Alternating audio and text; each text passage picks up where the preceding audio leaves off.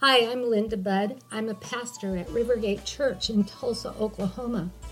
And I take the scriptures literally that says that we are to lay hands on the sick and see them recover.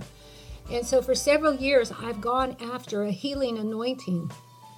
I've prayed for people dozens of times over the years, and I see so many get healed. I've seen all manner of sickness and disease healed. If you have any pain in your body, if you're infirmed, if you have any disease, if you have any sickness at all, I just reach my hand up to heaven right now in the name of Jesus and I call forth the new body part that you need.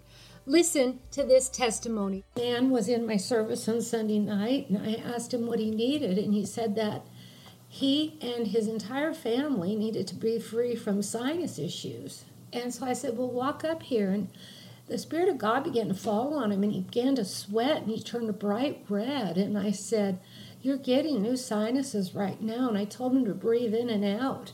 And he did. And with great joy, he reported that the problem was gone.